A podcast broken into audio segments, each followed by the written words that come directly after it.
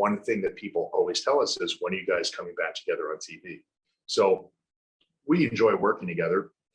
Um, but the choice to want to work together is completely based off of what the audience is telling us.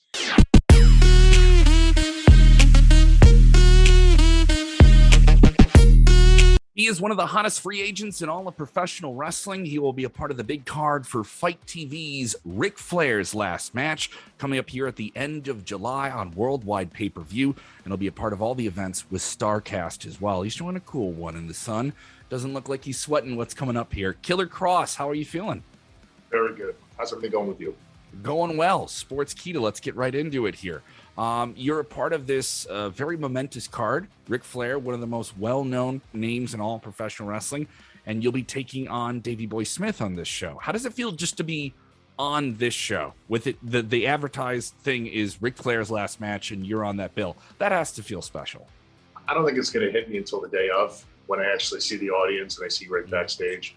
Um, I haven't seen him in a few months. I didn't have a, a very strong rapport with him, but like a, uh, on a hello basis. You know, Ric was always very cool to me, to everybody. Um, to me, I mean, the sentimental value of being on a show like that, it's kind of hard to put into words. It's a time and a place to put your best work out there, not only just for the audience, but just to the contributions that Ric Flair gave to the business. I mean, there's a lot of people in the industry that, with the amount of enthusiasm, effort, and passion they put forth, it secured jobs for people after that. You know what I mean? I would actually be one of those people. So it just feels very cool, and I'm very pumped about it. Yeah, the old thank him for the house type thing. I understand that completely. Yeah. So Starrcast, this is a big event, obviously associated with all that. You'll have a presence at that as well. Um, and it is an event that a lot of people keep their eyes on. Uh, it's obviously outside of now the sphere a little bit of WWE, but you're in the same town as SummerSlam that weekend, and it'll pull some eyes over there, and some people are going to be looking over there from from the other side of the street here. And obviously you are familiar with that side of the street as well. What does it feel like to be a part of an event like this in the same town as WWE the same weekend they're running SummerSlam and doing all these big things? Uh, it feels a little bit like the Twilight Zone. You know I don't know. It's uh I don't have any bad feelings about it. It's just mm-hmm. a little unusual. You know Scarlett and I always thought we were going to be lifers there. Um, and we thought that just because we had loved the environment so much and I mean this in the most endearing way. It was kind of like the military. Like we would get up and we would train. You get paid to train to become the best version of yourself. You go in and perform and you go home. And we were very much happy with that lifestyle. Before we were even there, her and I would operate like that. We're very much, you know, get up, um, get whatever you need into your system, go train together, and then just do whatever you got to do with the rest of your days. And everything is just living in preparation for the next event, and that's the way it operated there. So um, I'm very happy that it's in the same town because I think the audiences will definitely piggyback off of each other, and I think it's going to work very well in. Yeah, what's the problem? Everybody can be in one place and, and and you know have a good time, and fans can enjoy as much as they want. And obviously, you can stream it anywhere you want. Uh, not only will Ric Flair's last match, that card will be on FITE TV on the 31st. You'll be able to stream everything with Starrcast 5 as well, July 29th, 30th, and 31st. That'll all be from the Nashville Fairgrounds. The uh, Ric Flair's last match, that match will be at Nashville Municipal Auditorium. Some new tickets becoming available for that. But of course, obviously, get everything you need to know at RicFlairsLastMatch.com. Now, there's something else you're doing, and this is kind of unique. This is a little bit of a throwback to the original King of the Ring concept a one day Smash Mouth tournament. Who can survive eight men, one ring, one show, one day? And that is the Wrestling Showcase. This comes up September 3rd. It'll be in Schaumburg, Illinois, right near uh, something that'll be a little bit all out, possibly. We'll, we'll, find out here very, very soon.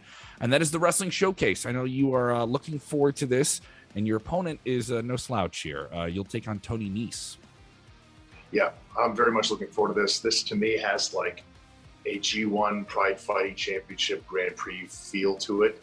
There's not a lot of opportunities for professional wrestlers to get involved with presentations and competitions like this. They just mm-hmm. don't happen, uh, whether it's for time, whether it's for monetary reasons.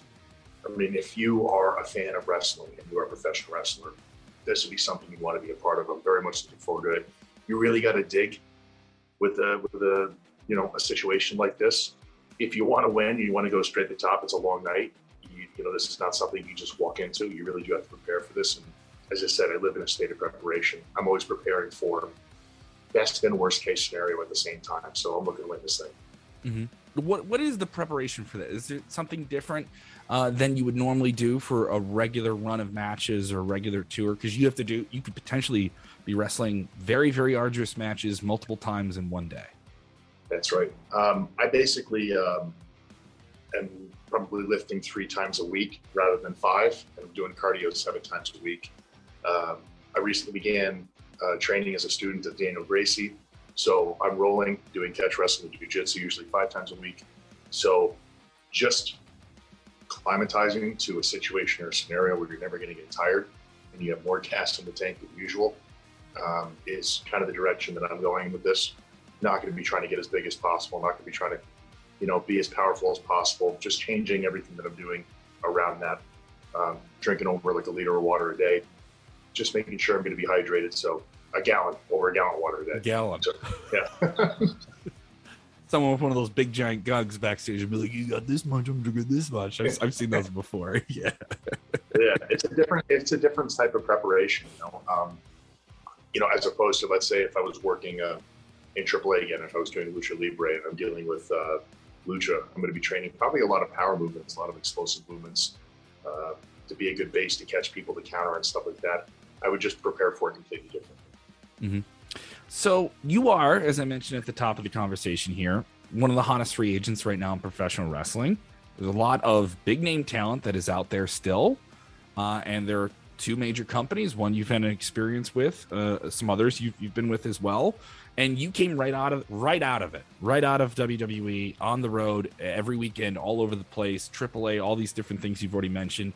Uh, how, how, do you keep that momentum going and, and, what is the future for you killer Kross? i know that you obviously want to perform with Scarlett as well in the future i mean yeah her and i are open to performing separately we have all year mm. um, there are certain things that we want to get out artistically that are only going to be able to be done on their own but in terms of a television presentation we just think it would be better for us to be working together and that's solely based off of fan interaction like we were we were in lockdown and we were in wwe for for two years It's a very strange time. We weren't able to engage with our audience and our fans like we used to back in you know the beginning of 2019 and everything prior to that in terms of meet and greets and stuff like that. Now that the market's opened back up, everybody's out. We're doing meet and greets and seeing fans every single weekend, like thousands of people at a time. And the one thing that people always tell us is, when are you guys coming back together on TV? So we enjoy working together. Um, but the choice to want to work together is completely based off of what the audience is telling us. And I've always said this from the very beginning. If you listen to the audience, they'll tell you what they want. You don't have to, you know, it doesn't have to be like this long, confusing equation of uh, trial and error. They're telling you what they want. So we've always tried to work towards pleasing the people, and that's always been very beneficial to us uh, in our careers. So we think that's the best course of action uh, in terms of like working in a Western globally Western television market would be to work together. And um, I mean, if, a, if another or a better idea was proposed and we were certain that people would enjoy seeing it, we would definitely entertain it. Mm-hmm. But um, in terms of keeping up with the momentum, her and I both love this. So it's easy. You find a job you work, you know, you find a job you love and you never work again in your life. It's the old saying. So. Yeah. So it'll be pretty exciting when we get to see the two of you on television together again and at some point. And I'm hopeful when that is, but I'm not going to pry. I, know, I know these things work here.